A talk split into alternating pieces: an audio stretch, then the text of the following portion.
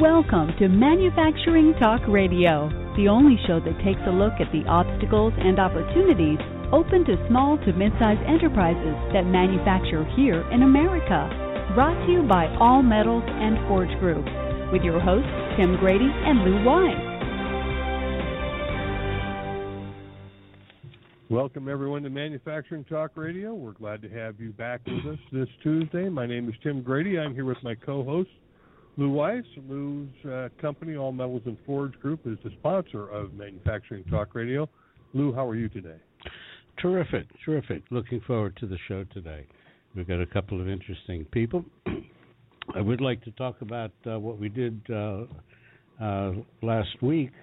Uh, we had uh, a couple of interesting folks on uh, or from Strategic T-Gas.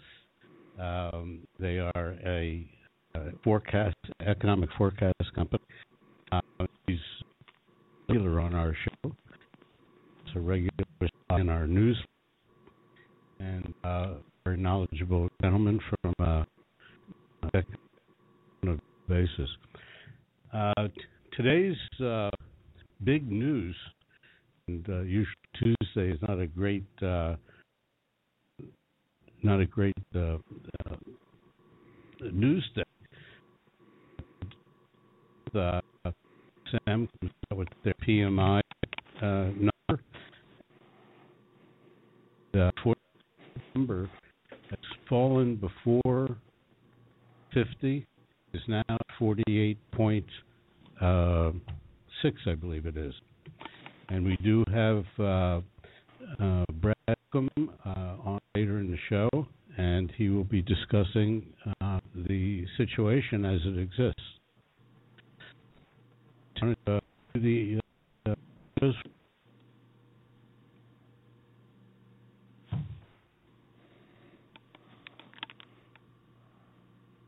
I'd like to uh, welcome our guests to uh, the show today. We're going to be talking about Section 179, which is a, a tax credit, and I will uh, have the experts in that area speak to it. We have Vince Paolucci, who is a partner with Weiser Mazars, on the show with us. Vince, welcome to the show. Hello, Tim. How are you? thanks for having Good. us. Good. We're excited to have you on the show today. We also have Gianluca Carabs, who's senior tax associate with Miser, Weiser Mazars on the show. And I'll let each of these gentlemen share with our audience uh, what they do in their practice. Um, but I would like Vince to give us an overview of Weiser Mazars and, and what the firm does, what you folks do, and then we can jump into Section 179. Sure. Thank you, Tim. Uh, once again, uh, my name is Vince Paolucci. I'm a CPA at the firm, a tax partner, heading up the Long Island office tax operations. Uh, Weiser Mazars is a regional, right now, and almost national accounting firm consisting of about 800 individuals with offices in Pennsylvania, uh, New Jersey, New York, Long Island, Chicago, Florida, and California, and also with an international reach associated with the Mazars Group over in France, uh, with uh, offices in about 72 countries. Uh, we're a full service firm uh, specializing in various types of businesses and markets. Uh, a lot of owner managed businesses. Uh, I particularly are in the I'm in the manufacturing and distribution market segment of the firm, uh, which is probably the largest percentage of our revenue firm wide. Uh, in that group. So we, we service a fair amount of clients in manufacturing distribution. Hence, I guess the reason why I've been asked to speak on this topic to this group. Uh, and you know we do a lot of different things, international, state, and local, and so on and so forth. Uh, pretty pretty well diverse firm, and it's been around for a, fair number of years. Well, it uh, it certainly uh, sounds like an excellent firm, and we are very excited to talk about this Section 179, particularly as it relates to manufacturing, because that's one of your largest uh, segments in the firm. Uh, Vince, why don't you give us an idea for our listeners what Section 179 is and what's kind of been happening to it over 2014, 2015? Sure, like I'd love to do that. Um, for the listeners, 179 um, is a deduction. I just want to be clear that it's not a credit; it's a tax deduction. Uh, it's a an, an, an expense election that you can make with a tax return without having to make an actual election to expense a certain amount of the assets that you've acquired, uh, fixed assets, your manufacturing equipment, furniture, fixtures, and so forth. Uh, right, the limits were rather large last year that you could expense up to a half a million dollars of acquired assets and take that as a upfront deduction off your taxable income. Uh, if your total investment didn't exceed more than two million dollars, there is some phase out uh, there. But the, the issue with 179 right now is the, after 2014, uh, starting in 15, the limits were reduced to $25,000 again, uh, which was part of a uh, the changes in some of the tax act. Uh, last year, the it was extended in December back to a half a million dollars as well, uh, kind of at the last minute. Uh, we're expecting, hopefully, Congress does the same this year and reenacts and re- uh, the half a million dollar deduction again. Uh, unfortunately, it might be too late for some uh, uh, companies to make investments, you know, which we get into later and some observations. But the 179 is is an item that allows you to accelerate depreciation on assets and get you some good upfront tax deductions and some good savings uh, in the beginning. And there's another aspect that uh, we talked about briefly uh, prior to the show, Vince, and that was bonus. Is that correct? Sure, Tim. Yeah, we spoke about bonus. I, I like to speak about bonus N179 and depreciation all in a in, one package, and Luca would, is going to give some monetize it a little bit in a moment for you. But 179 is a, a expense election that could be made uh, up to limits uh, bonus depreciation was another vehicle in which uh, manufacturers could write off up to 50% of their asset acquisitions in the first year as well.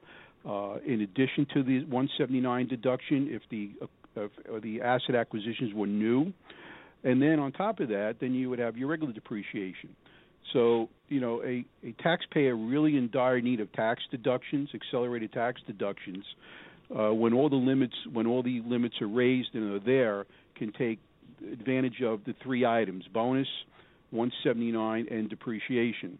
And I was going to have just Luca quickly just run through a just a quick analysis just to give you an idea of what that means. Luca, why don't you just share that little example if you can? Sure. It's uh, so if the tax extenders do go through, and we're assuming a purchase of 1.1 million dollars of equipment for a manufacturing entity. Um, if the extension go through and Congress decides to keep bonus depreciation and keep the Section 179 deduction at half a million dollars, we're also assuming a 35% tax rate. There's a potential tax savings of $300,000 for the entity. Now, if Congress doesn't go through and extend the bonus or 179 and they keep the limitation at for Section 179 at $25,000, and they eliminate bonus completely, there's only a tax savings of 77,000 based on regular depreciation and the $25,000 limit on Section 179. Now that difference of $223,000 is significant for these manufacturing entities. They could go out and buy more equipment at the end of the year or for next year, and they could hire employees, um, put their money into inventory. So that tax savings is something that should be planned in advance, but Congress doesn't allow it based on uh, coming up with these extenders at you know the end of December of this current year. Great. Yeah. Let me ask you a question. Why is it that uh, Congress waits till the end of the year uh, so that the manufacturers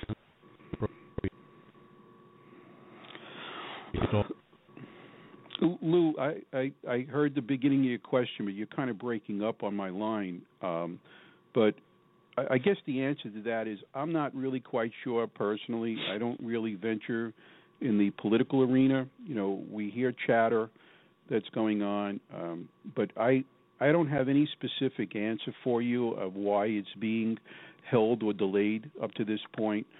I could suspect that they looked at you know, they uh, they could they looked at their budgets and so on and so forth, and they made a determination and um, probably redetermination at the end of the year, realizing that they would upset a lot of uh, business owners if they don't reinstitute these deductions.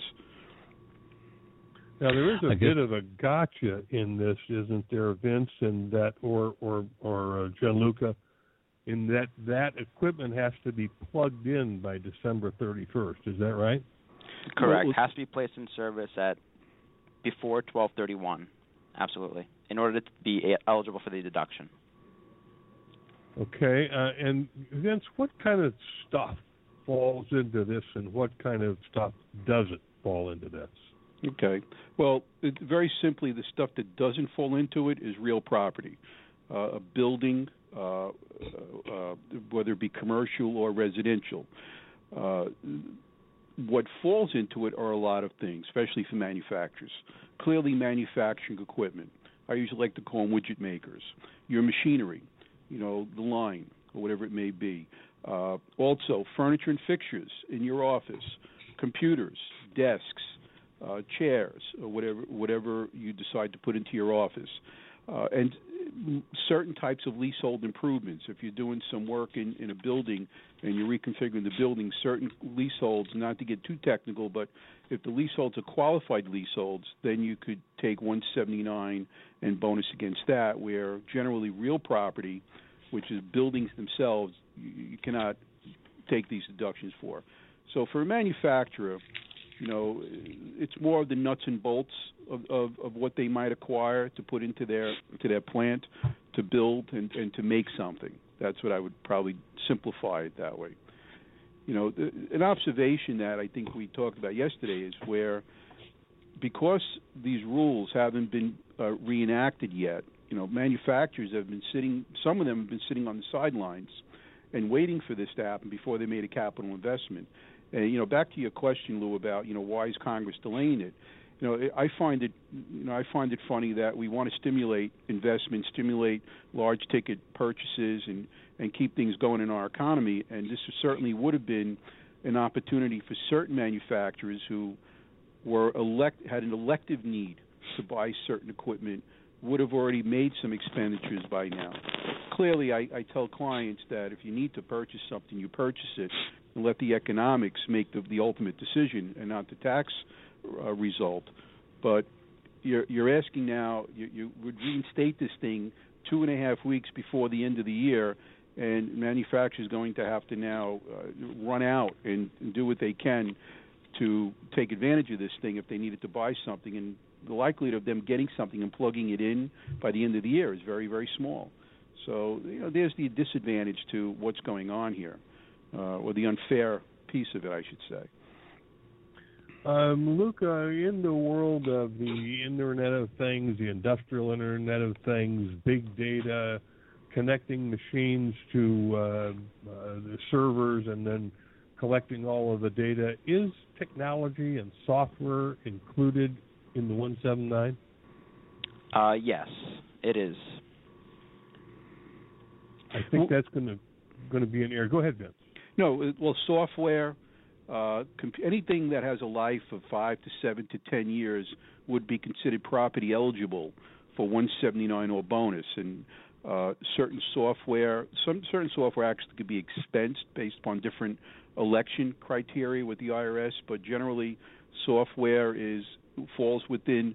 Software is usually considered three-year life in most cases. Mm-hmm. Um, but the computer equipment is generally considered five or seven year.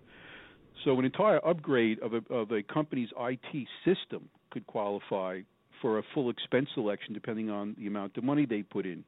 And we have taken advantage of this in the years where clients have decided to upgrade their computer model, their software programs.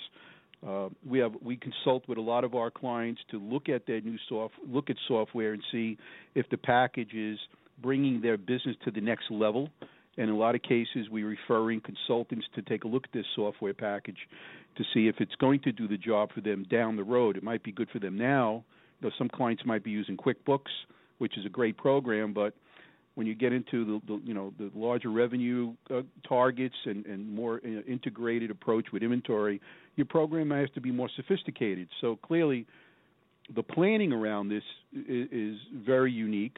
You have to let them know that this opportunity exists and that it helps also them going out there and purchasing uh, their upgrades. Vince, let's talk about the, a moment uh, your experience with your manufacturing customer base. Do they know about this?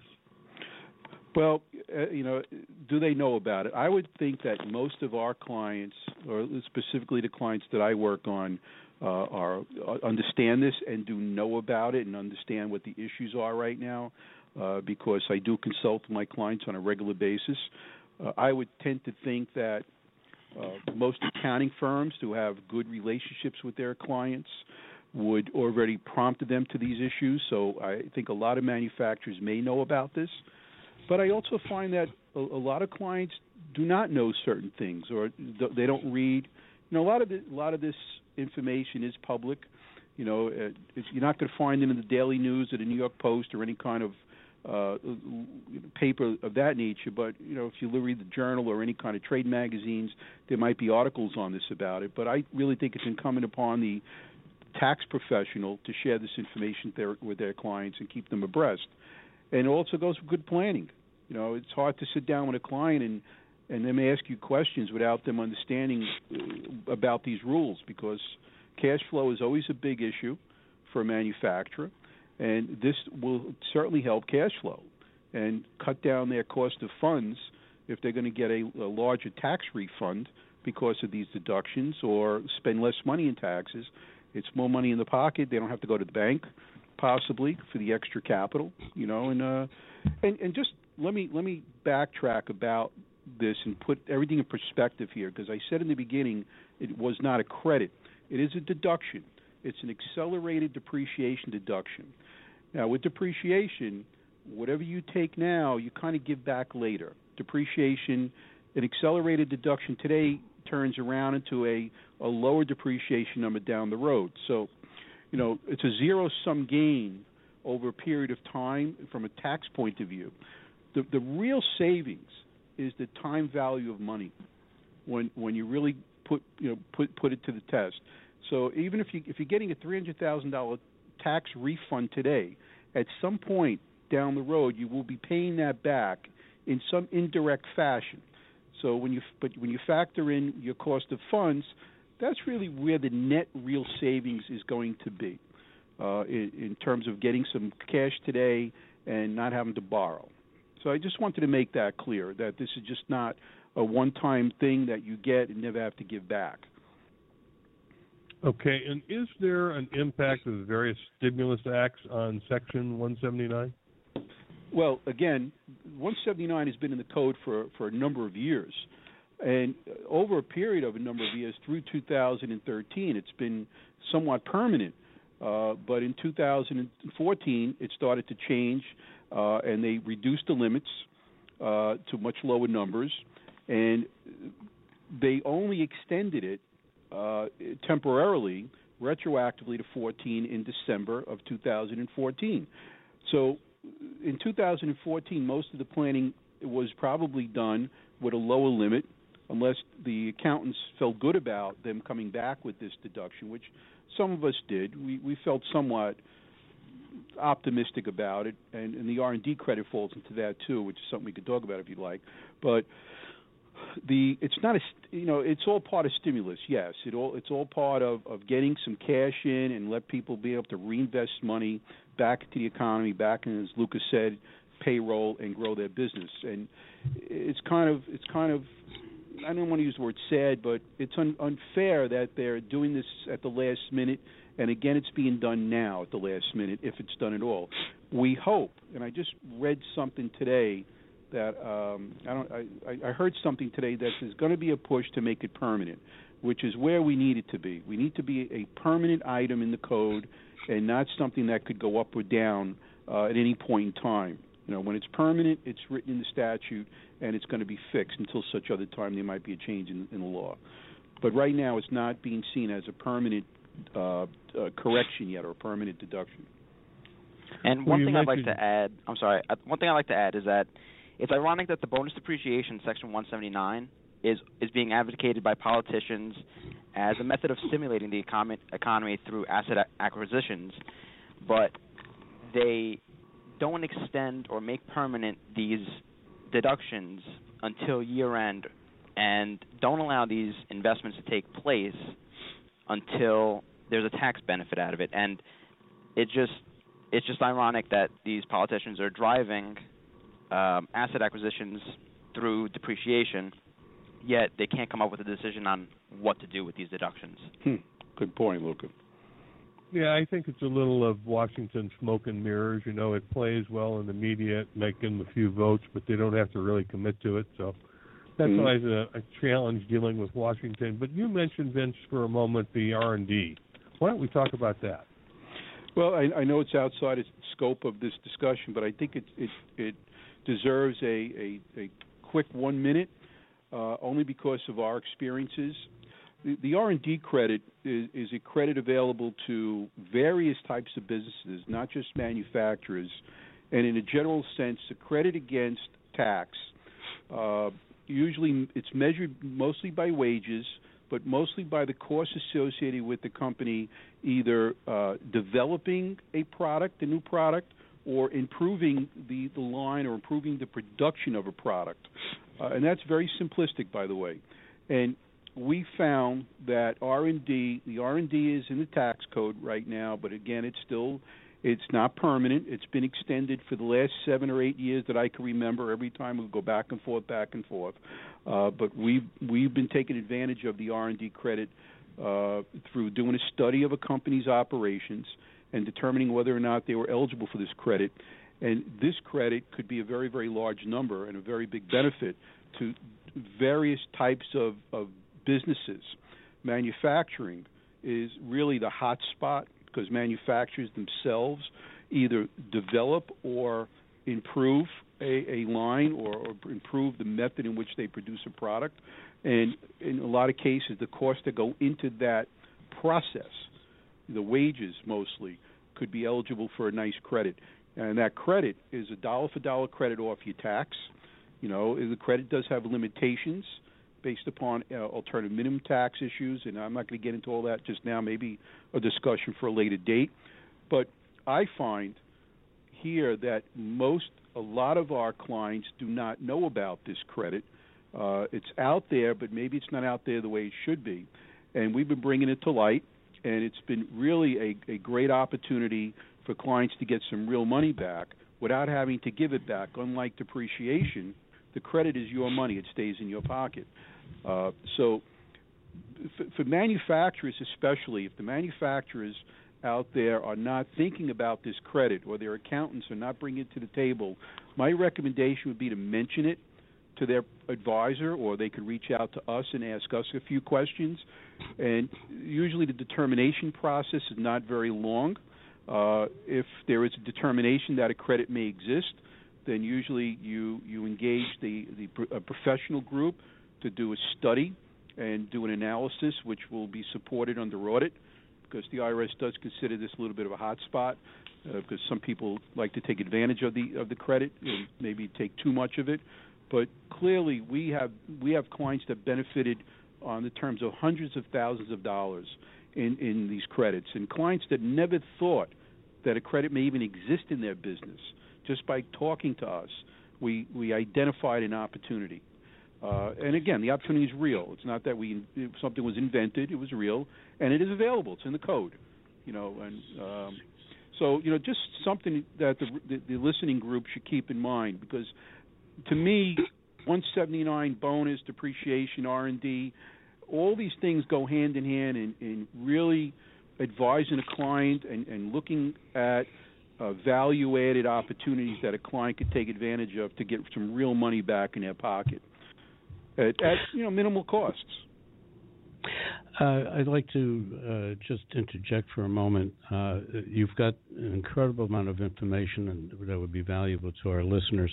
And I just want to, we're coming up near the end of the segment uh, shortly, and I'd like to make sure that you give your uh, website uh, address and an email if, in fact, you choose to give us an email. So why don't you sure. give that to us for our listeners? Okay, so I'm Vince Paolucci, and my email address is as follows: Vincent, V I N C E N T, dot last name Paolucci, P as in Peter, A O L U C C I, at Weiser W E I S E R Mazars M A Z A R S dot com. Very long, uh, but hopefully everybody got it down. If if you don't know, if you really if you if you didn't get it, you could go onto our website, uh, weisermazars.com. I'm listed there as one of the partners, and my contact information is there as well. Now, Vince, you also put out some newsletters through the firm. Do you not? How do how do listeners get uh, those newsletters? Well, that's a great question. We do. We put out a quarterly uh, M&D um, newsletter in all our different segments. Uh, if any of the listening group would like to be on that email blast, send me an email with your information. I'll bring it into my marketing department, and you'll go on the list. And you could get our, our newsletters quarterly, uh, and then any other type of information that comes out. We we do email blasts on once this if this extender is passed, this will be an email blast. So a lot of information comes out of the firm on thought leadership in a lot of areas, and we'll be glad to put you on our list for information. That's great. Thank you. Yeah, that's great. Uh, I uh, would like to uh, have you probably add us onto that, uh, Vince, because we sure. would like to see that information as well. A lot of great information coming out from the firm, and something that we try to do here on Manufacturing Talk Radio is to look over information that's coming out of some of the guests that we've had on the show, uh, particularly those who are exceptionally knowledgeable, like uh, Vince and Luca have uh, demonstrated that they are today and to share that information on an ongoing basis. So this isn't just a, a one-off discussion. Uh, we will probably invite them back on the show uh, uh, sometime next year to kind of update us on what's happening, both with 179. Uh, we might want to do, do some discussion on the R&D uh, piece of it because there are some nuances, but it's a great opportunity for businesses. So I just want to thank Vince, you for being on our show today, and Luca as well. Well, thank you for having us, gentlemen. It's been a real pleasure. Uh, thank you. To your listening group. Thank you very much. Thank you. And we're going to take a, uh, a, brief commercial break here, and then we're going to be back with Brad Holcomb, who is the chair of the Institute of Supply Management's uh, report on business for the manufacturing sector, which just came out this morning. Uh, Brad is a little crunched for time on the first because he's on over a dozen programs. So let's take a commercial break, and we'll come right back with Brad Holcomb. Manufacturing Talk Radio will be right back. How do you keep your business humming? Where do you go when you're looking for quality suppliers of new equipment, components, MRO supplies, repair services, or even raw materials? 30 years ago, you would have turned to the Thomas Register. Today, those big green books are better than ever at thomasnet.com, industry's leading platform for product sourcing and supplier discovery. You can easily find that local machine shop national distributor, OEM, or any supplier having the right quality certification. Fast and free. You can even get to specific products, components, or downloadable 3D CAD drawings simply by entering specifications or part numbers. There's a reason ThomasNet.com has become the go to supplier discovery tool for procurement professionals and engineers. There's simply no other resource like it, and it's all free. Go to ThomasNet.com today and see how top notch supplier discovery doesn't have to put a dent into your bottom line. All Metals and Forge Group is an ISO 9001 AS and EN 9100 manufacturer of open die forgings and seamless rolled rings in alloy, carbon, stainless and tool steels, aluminum, copper, titanium, and nickel alloys. Visit us at steelforge.com or call 800 600 9290. American Crane and Equipment Corporation in Douglasville, Pennsylvania is a leader in specialized cranes, hoists, and material handling equipment for industries including aerospace, nuclear, oil and gas, transit, construction, and waste handling. Call 877 877 6778 or visit AmericanCrane.com. That's AmericanCrane.com or 877 877 6778. Welcome back to Manufacturing Talk Radio. Welcome to Manufacturing Talk Radio. In this segment, we're going to be speaking with Mr. Brad Holcomb, who is the committee chair of the ISM's Manufacturing Report on Business, which just came out at 10 a.m. this morning Eastern Time, and we're always excited to have Brad on the show. Brad, welcome back. Thank you very much. I'm always excited to be here. Well, we appreciate How you doing, Brad? This, this is. Oh, sorry, overtalked you. How are you doing, Brad? Lou. I'm doing great. Thank you. Great. Appreciate it. We, we uh, are always excited to have you on the show because you go into great depth in this report, and it's more than just a number, as we've talked about in the past. So I'd like to have you uh, kind of walk through the first section of the report, and if anybody's interested right. in getting this, it's instituteforsupplymanagement.com. You can find the report on their website. Sorry, dot .org, uh, and you can find it on their website.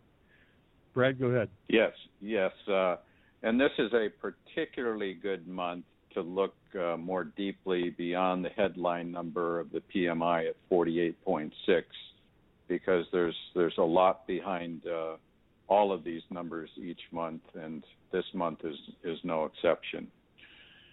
So, from an overall perspective, uh, the PMI registered uh, 48.6. It dropped down into contraction territory for the first time in three years exactly three years. That was November 2012, when we had the only other dip below 50 uh, since the recovery started in the 09 timeframe. Uh, and only five of 18 industries reported growth, while 10 reported contraction in the PMI. So, definitely a little bit of a chilly uh, month in November, uh, both literally and figuratively, and it was led by uh, a decline in new orders. Uh, also, the first time it's declined since November of 2012, down four percentage points to 48.9. And then uh, the next sub-index is is production, off 3.7 percentage points, uh, following new orders, if you will, to 49.2. That's the first contraction in production since August of 2012. And note I've referred several times to 2012, which is remarkably like the year we ha- we're having in, in 2015. Uh, let me keep going down our, our list. The the next two sub indexes are employment and supplier deliveries, and then I'll get to inventories. On the employment side, good news. Uh, above 50, from last month's contraction, up 3.7 percentage points to 51.3. This is a bright spot in this particular report because our employ our, our companies would not add to employment ranks unless they saw uh, a good flow of orders uh, on into the to the short and medium term. Uh, supplier deliveries uh, slowing uh, just just slightly um, slowing a little faster than last month. Uh, that's kind of neither here nor there. It's it's so close to 50. But I do want to comment on the next uh, and, and fifth sub-index of the PMI, and that is inventories of raw materials. At 43, that's the, the same as it was in the lowest since December of 2012. Once again, 2012 and inventories at 43, down three and a half uh, percentage points from last month, is a pretty low number, and it is dragging the PMI down more so than than either new orders or production, which are actually quite close to 50. So inventories of raw materials is sort of the culprit this month, and it's just um, you know sort of a fact of of where inventories are at this point, I think partially driven by a desire and a plan to reduce inventories going into the year end so that when you close the books, uh, you're not sitting on uh, too too much inventory. Uh, so so there's sort of an overview of of uh, the component parts of, of the PMI uh, down one and a half percentage points uh, from last month, dipping below 50 for the first time since November of 2012. Well, Brett, I think you're right on inventories. They're trying to shave them off before they uh, close the year end. Is that typical? Have you seen that in prior years? Yeah, it is pretty typical. I went back and, and kind of rescanned over the years, and it's uh, it's very typical. And uh, this is uh, so. Once again, we have five sub indexes. All five, up until a couple of years ago, were seasonalized, so that one month would look like any other month. Uh, however, a couple of years ago, through our statistical analysis, inventories is no longer seasonalized. So it will kind of, you know, flow according to, you know, seasonal uh, characteristics, and, and year end would be would be one of those uh, milestones where we'll see it come down. Okay, okay. Well, that that certainly makes sense. It's uh, it's going to have probably then a bit more volatility in it than the other, ind- Yeah. you know, the sub indexes. Yeah. What Yeah. about the uh, other five things? I know that you track customer inventories, uh, inventories, prices, etc. Give us kind of a walkthrough on what's happening there as well, with, with any insight that you can offer us listeners. Yeah, there's there's a couple of interesting things here, and uh, let's start with customer inventories. 50.5, um, it's you know very close to what it was last month at 51, registering too high, but just sort of slightly too high in the view of our manufacturers. Um, and so there's a little bit of a propensity to to hold back on new orders as a result of, of slightly too high customer inventories. Um, now, getting into something that's that's much more interesting to to me is prices of raw materials. At 35.5, it's down again three and a half percentage points, decreasing for the 13th consecutive month.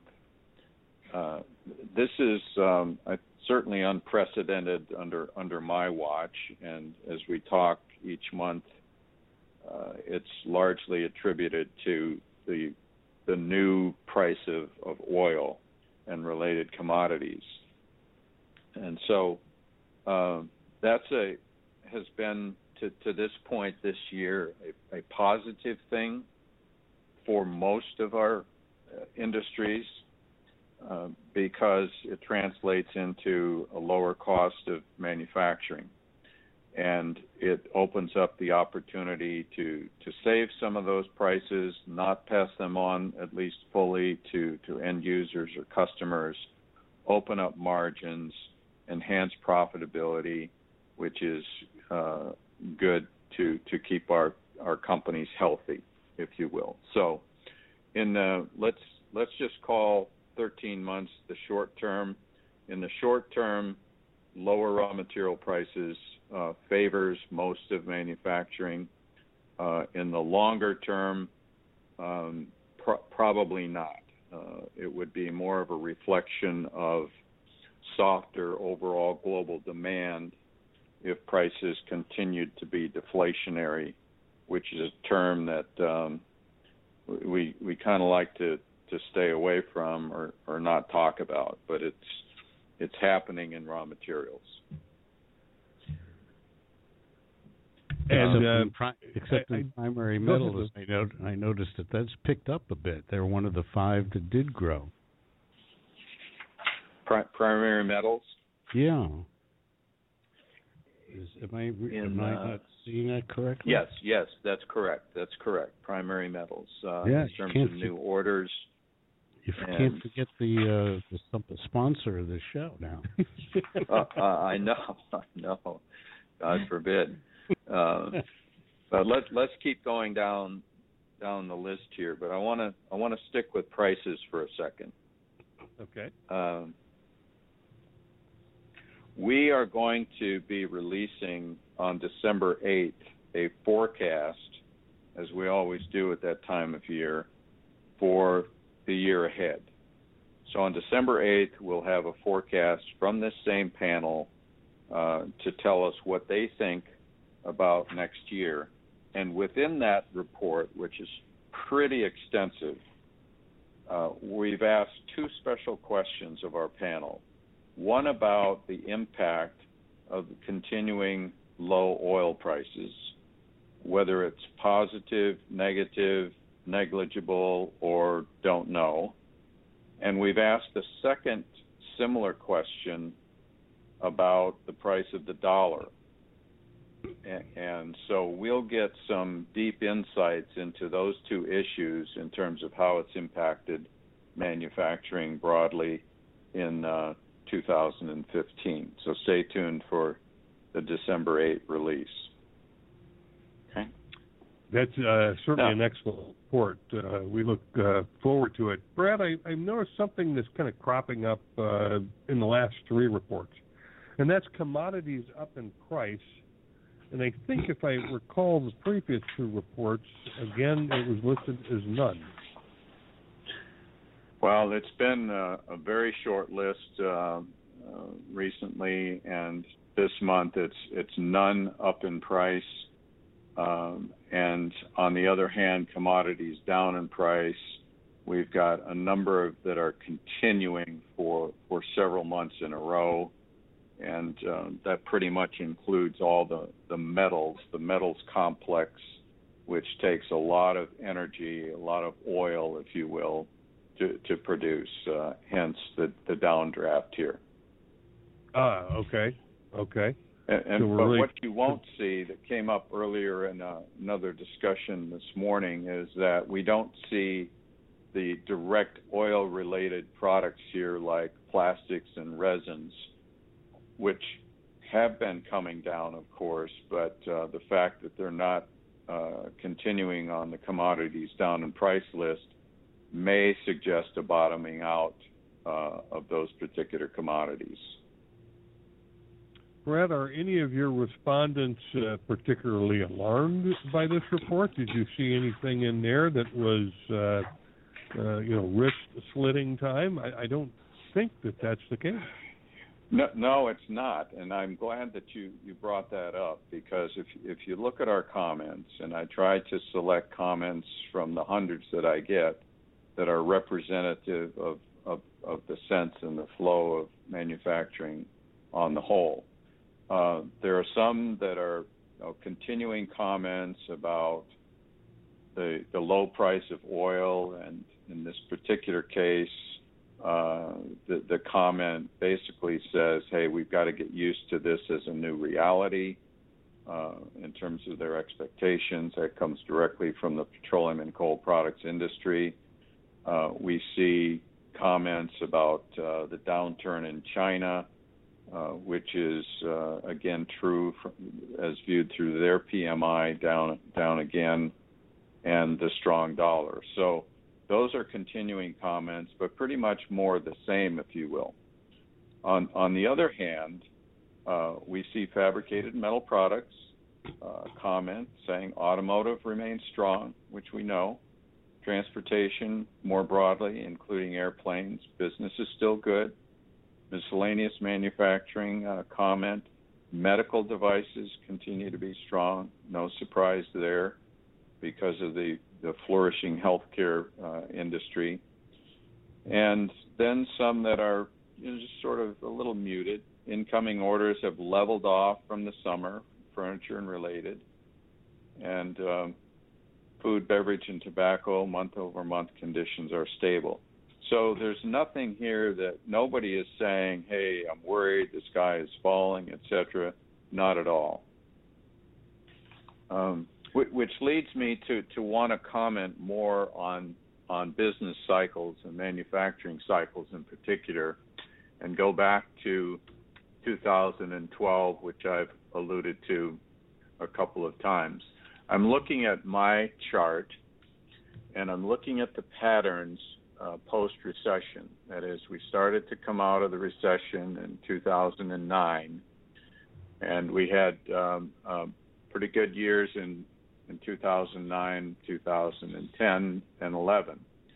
Now, in, in 2012, the, the result through November uh, average PMI of about 51.6, 51.7, is exactly the same as the average PMI for this year through November. And also, what's uh, extremely similar is that in both Novembers, 2012, 2015, the PMI dipped below 50. And then in 2012, it jumped back to 50 even. And then the following year, uh, the average PMI was 53.8. And the year after that, 2014, was 55.7. So here we sit in November 2015 at roughly the same point as we were in November 2012, and there's no reason to believe that um, it won't be up from here. Uh, and if um, if my experience at the mall yesterday was anything like yours or those in your audience, I think I think people are spending uh, in December. Well, I think that's right, and it's interesting that you bring that up because as we drive around, just noticing what's happening at at uh, even strip malls, shopping malls, there seems to be a fair amount of activity. Restaurants seem to be doing well. People seem to be out spending money. Uh, I don't hear any uh, sense of gloom and doom. Uh, mm-hmm. Occasionally, the the media burps up something about a recession, but it fades quickly. So I think right. this report is, uh, you know, indicative of a maybe a seasonal downturn that will pop back up in January. As, as they uh, have always said in the past, uh, primary election years is always uh, economically good for the country. Uh, let us, in, in, spite of the fact that this is the most bizarre elect, uh, uh, election cycle, yeah. Uh, to say it mildly. Uh, Are you, you, running, by the way? Uh, not yet. I'm waiting to jump we're, in. We're when, both thinking about it. when, when Donnie looks to get out, I'll jump in. okay. We could wear our yellow jackets. Mm-hmm. That's a real brand catcher. But uh, what's your thought on that as far as uh, election year cycles and the economy? You know, I'm not I, asking I for really, a forecast. Right, which I don't do. But um, you know, and I'm I'm not really conversant as as economists would be about you know these these types of cycles and, and impacts. Um, mm-hmm. So I'm I'm gonna I, I just don't know uh, is is really the right answer for that.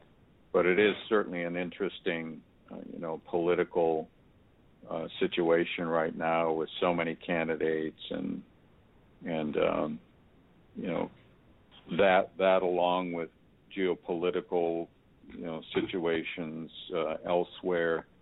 Um, China continuing to to struggle a bit with their economy, you know, et cetera. So we, we, we continue to be in an environment of uh, more uncertainty than we've had, you know, a few years ago, and I'm I'm really not sure that that's going to change very much in the short term. That the the degree of uncertainty, which uh, you know drives attitudes and spending behavior and uh, and new orders and such. Brad, let's talk about December 8th, the report, and I realize you can't go into the detail of the report, but can you just touch right. on for our listening audience what will be in that report when it comes yeah. out? Yeah, yeah, yeah. That's a that's a very different report than we do monthly. Uh, as as your audience knows, the the questions in each one of the dimensions is sort of like, you know, are things good? Are, are better, same, or worse than, than last month. So it's very much related to, to the pr- prior month. We're looking for direction, and then we're looking for trends. Uh, in the latter part of the year, we do a forecast which has a completely di- different set of questions, and uh, some some of those different questions relate to uh, increase in revenues their estimation of the increase in revenues of their companies, and then we we do that collectively. Uh, also, the improvement in uh, profit margins is something that we ask and predict. Um, and, and so there's some some new things, and I mentioned the two special questions, which we uh, we like to to make relevant to the times that we're in. So we've asked about the price of oil and the um, the price of the dollar as special questions. And Mm-hmm. this this re- this report is is quite comprehensive. It covers both manufacturing and non-manufacturing. So we're we're covering uh, the entire uh, GDP of the country in terms of our forecast between uh, Tony Nieves and myself. Uh, Brad, anything? Now, how many how many different shows have you been on so far today? Who have you been with? Um, oh my gosh, I've got three pages worth, and I'm on you know page two. so I've had about 15 calls. Uh, I have uh, a couple of radio shows uh, left this afternoon, as well as um, uh, some, some magazine outlets. So it, it's a lot. People are very interested in this. Um, uh, most of them are my usual calls and yet uh, this is the most interesting because I have more time to go into more depth. Well, let me ask you this: Is there anything that you haven't been asked on one of those uh, shows today, or or that you were asked that you thought you'd like to share with our audience that's particularly important? You know, in, in the in the few minutes that I have with the mainstream media, if you will, the, the focus, uh, their focus tends to be on on the headline number, and Mm-hmm. uh, we, we we start with that and go as far as we can in, in the time allowed. What we didn't really get to is what I talked more about in terms of raw materials prices being down and the implications of that. Uh, we didn't talk uh, much at all about imports and exports, which are kind of holding, you know, their own in view of all things. Uh, exports has been down for for six months in a row. Really, no surprise, no change there. Uh, that's related to the price of the dollar and to some extent the situation in, in China, where they're still struggling a bit with their economy. Uh, and, and then imports, that's up nicely two percentage points, still contracting, but but very close to 50. Anything in your respondents' uh, comments that uh, triggered why imports uh, jumped up two points? Um, only only indirectly. Uh, you know, the deflation in raw materials prices, um, and you know that's particularly you know true in terms of our imported raw materials. The high price of the dollar, while we all know and and hear most about that it affects our you know finished goods uh, products overseas. In other words, our exports uh, in a negative way, it impacts imports in a positive way because the price of those raw materials are less with our dollar being high. Uh, and in balance, you'll you'll all hear on December 8th, you know what we think that all means uh, for for the the year that we're about to close.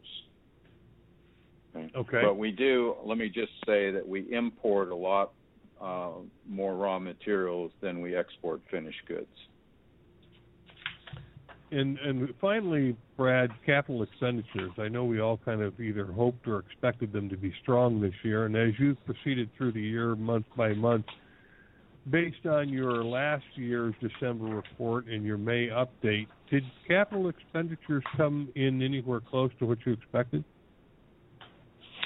Um, well, again, I can't comment specifically on what we're going to release on December 8th, but um, you know, in, in terms of an industry that specifically uh, aligns with that, uh, we're talking about machinery, right? That's one of our 18 different sectors, and machinery, you know, hasn't been doing particularly well, and this month it's on the declining list, and so there's some you know early indication of of where that stands.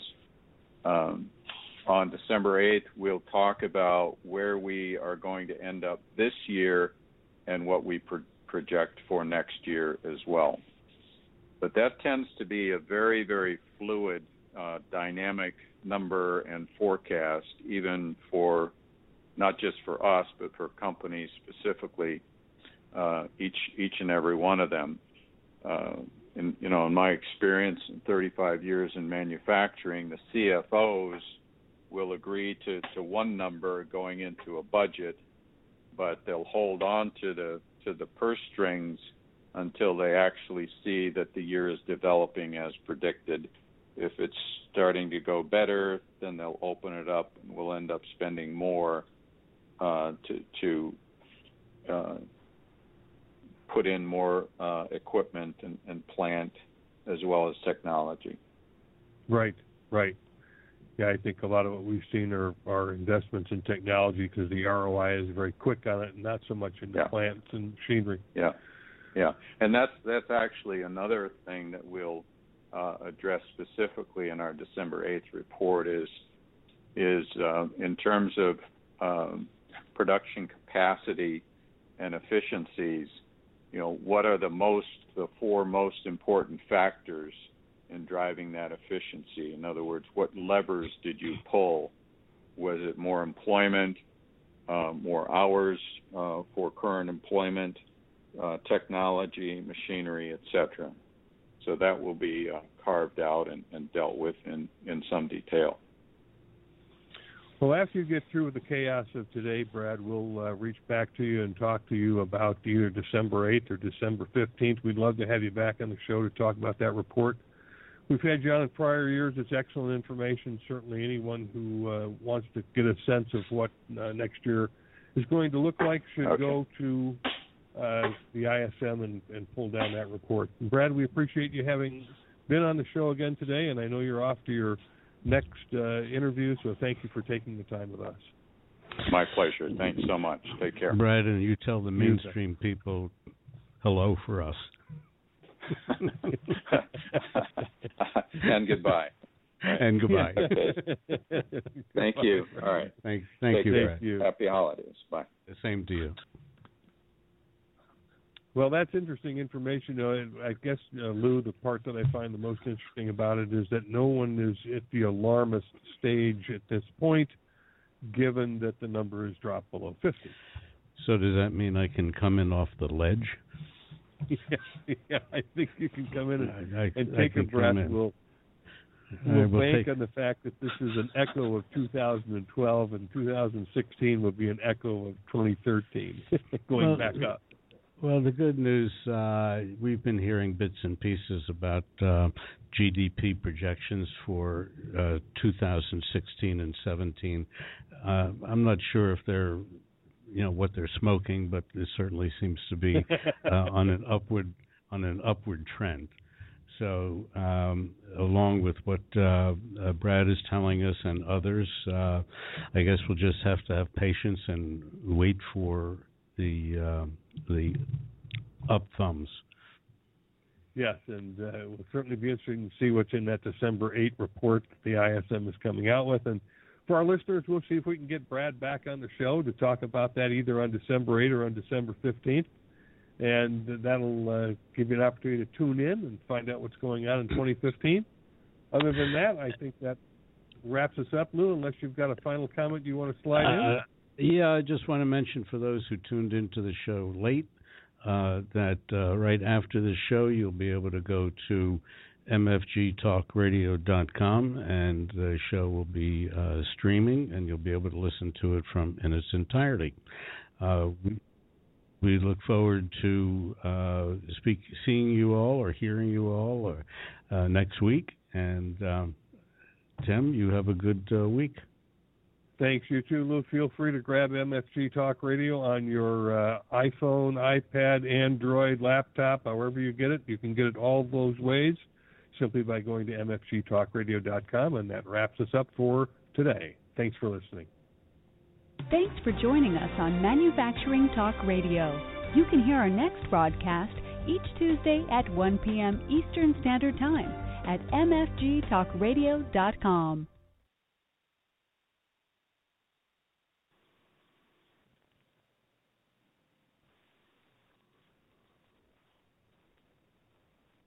This podcast is a part of the C Suite Radio Network. For more top business podcasts, visit c-suiteradio.com.